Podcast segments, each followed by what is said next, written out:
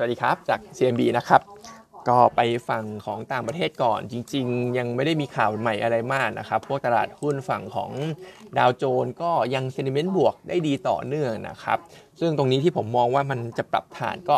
อาจจะไม่ bet แล้วว่ามันจะปรับฐานนะครับ เพราะว่า sentiment มันบวกมาก มันมีโอกาสแลนลี่ต่อด้วย เพราะว่านอกจากเรื่องของความ hawkish ที่น้อยลงนะครับ หลาย ๆ ประเทศ หลาย ๆ ธนาคารกลางก็มีการพอสดอกเบี้ยกันแล้วล่าสุดเองเนี่ยพวกงบของกลุ่มแบงค์ที่ประกาศออกมานะครับก็ดีกว่าคาด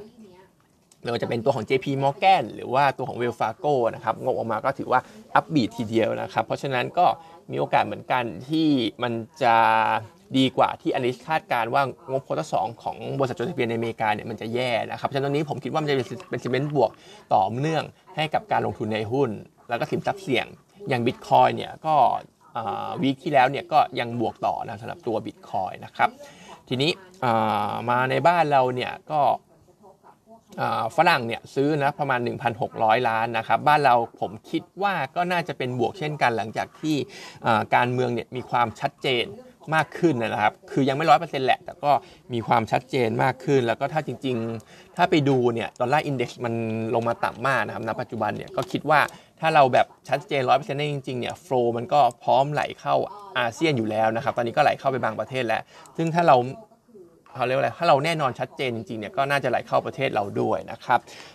ปัจจุบันเองเนี่ยก็ยังเป็นวิวเดิมของวิกเกษมอยู่นะครับ ก็คือมองว่าเพื่อไทยน่าจะได้จัดตั้งแหละ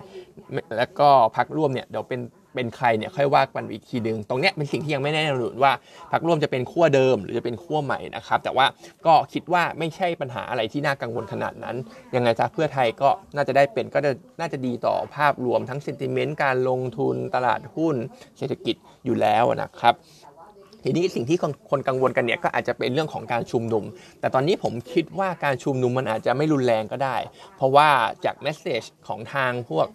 ก้าวไกลทั้งหลายที่ออกมาเนี่ยดูมันจะสิกแนวไปในทางซอฟต์ๆนะครับไม่ว่าจะเป็นคุณพิธาที่ออกมาพูด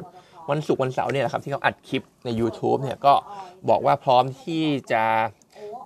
หมายถึงถ้าจบการโหวตครั้งที่ 2 แล้วคุณพิธายังไม่ได้อีกก็พร้อมที่จะสนับสนุนก้าวสนับสนุนเพื่อไทยเนี่ยให้เป็น แกนนำในการจัดตั้งรัฐบาลนะครับ แล้วก็อีกฝั่งหนึ่งคุณปิยบุตรเนี่ยที่เป็นแกนนำของคณะก้าวหน้าเนี่ยเขาก็บอกว่าถ้าท้ายที่สุดแล้วเนี่ย จัดตั้งไม่ได้จริงๆเนี่ยก็พร้อมที่จะถอยออกมาเป็นพักฝ่ายค้านนะครับ ซึ่งตรงนี้ผมก็มองว่ามันก็อาจจะเป็นสิกแนลเล็กๆนะครับที่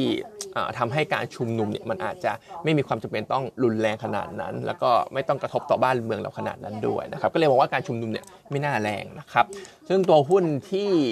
จะได้ประโยชน์จากตรงนี้ก็ยังมองเหมือนเดิมอยู่นะครับมันจะเป็นตัวของสเต็ก CPO รวมไปถึง GPSC ด้วยที่น่าสนใจเพราะว่าราคาหุ้นเนี่ยถูกทิ้งลงมาแรงตอนที่เลือกตั้งเสร็จนะครับแต่ว่ายังไม่ได้ฟื้นตัวกลับไปดีมากนักสำหรับหุ้นที่ว่าไป 3 ตัวนะครับส่วนตัวของ paper วันนี้พี่พี่หนิงนะครับก็จะเป็นกลุ่ม Oil and Gas แล้วก็อาจจะเป็นธีมของเอลนีโญนิดหนึ่งนะครับซึ่งเอลนีโญเนี่ยคนคิดว่า commodity จะราคาขึ้นรวมถึงพลังงานด้วย แต่ว่าถ้าดู pattern ในอดีตนะครับราคาก๊าซเนี่ย แพทเทิร์นใน2อสาครั้งล่าสุดที่เกิดเอลนิโยเนี่ยราคาก๊าซมันปรับลงนะครับไม่ว่าจะเป็นเอเชีย JKM หรือว่าจะเป็นดัช TTF ของทางยุโรปเองก็ตามนะครับเพราะฉะนั้นเนี่ยถ้าราคาก๊าซปรับลงเนี่ยปตท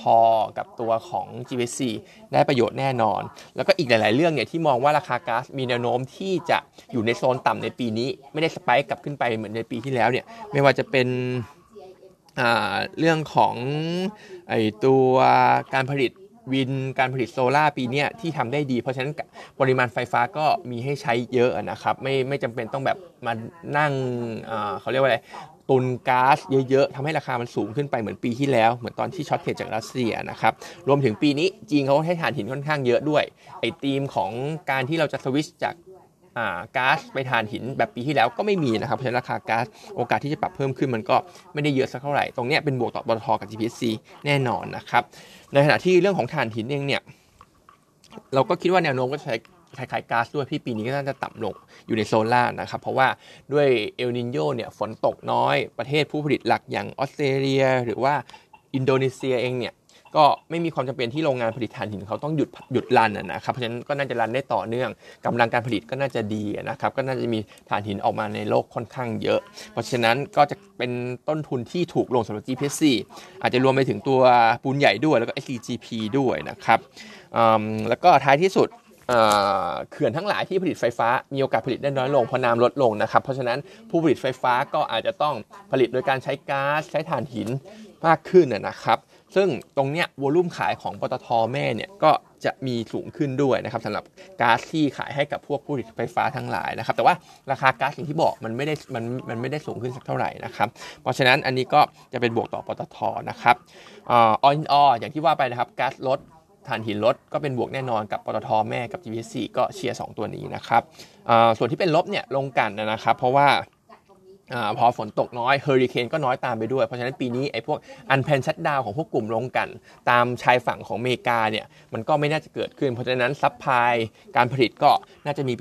capacity เนี่ยก็น่าจะมีประสิทธิภาพการผลิตได้เต็มที่นะครับเพราะฉะนั้นก็จะเป็นตัวกดดัน GRM ของกลุ่มโรงกลั่นนะครับเพราะฉะนั้นกลุ่มโรงกลั่นก็อาจจะยังไม่ได้น่าเล่นมากนะครับแต่ทีนี้ถามว่าตัวเล่นก็มีนะครับก็คือตัวของไทยออยล์กับ SPRC เลือกไว้ 2 ตัว เพราะ valuation ค่อนข้างถูกนะครับ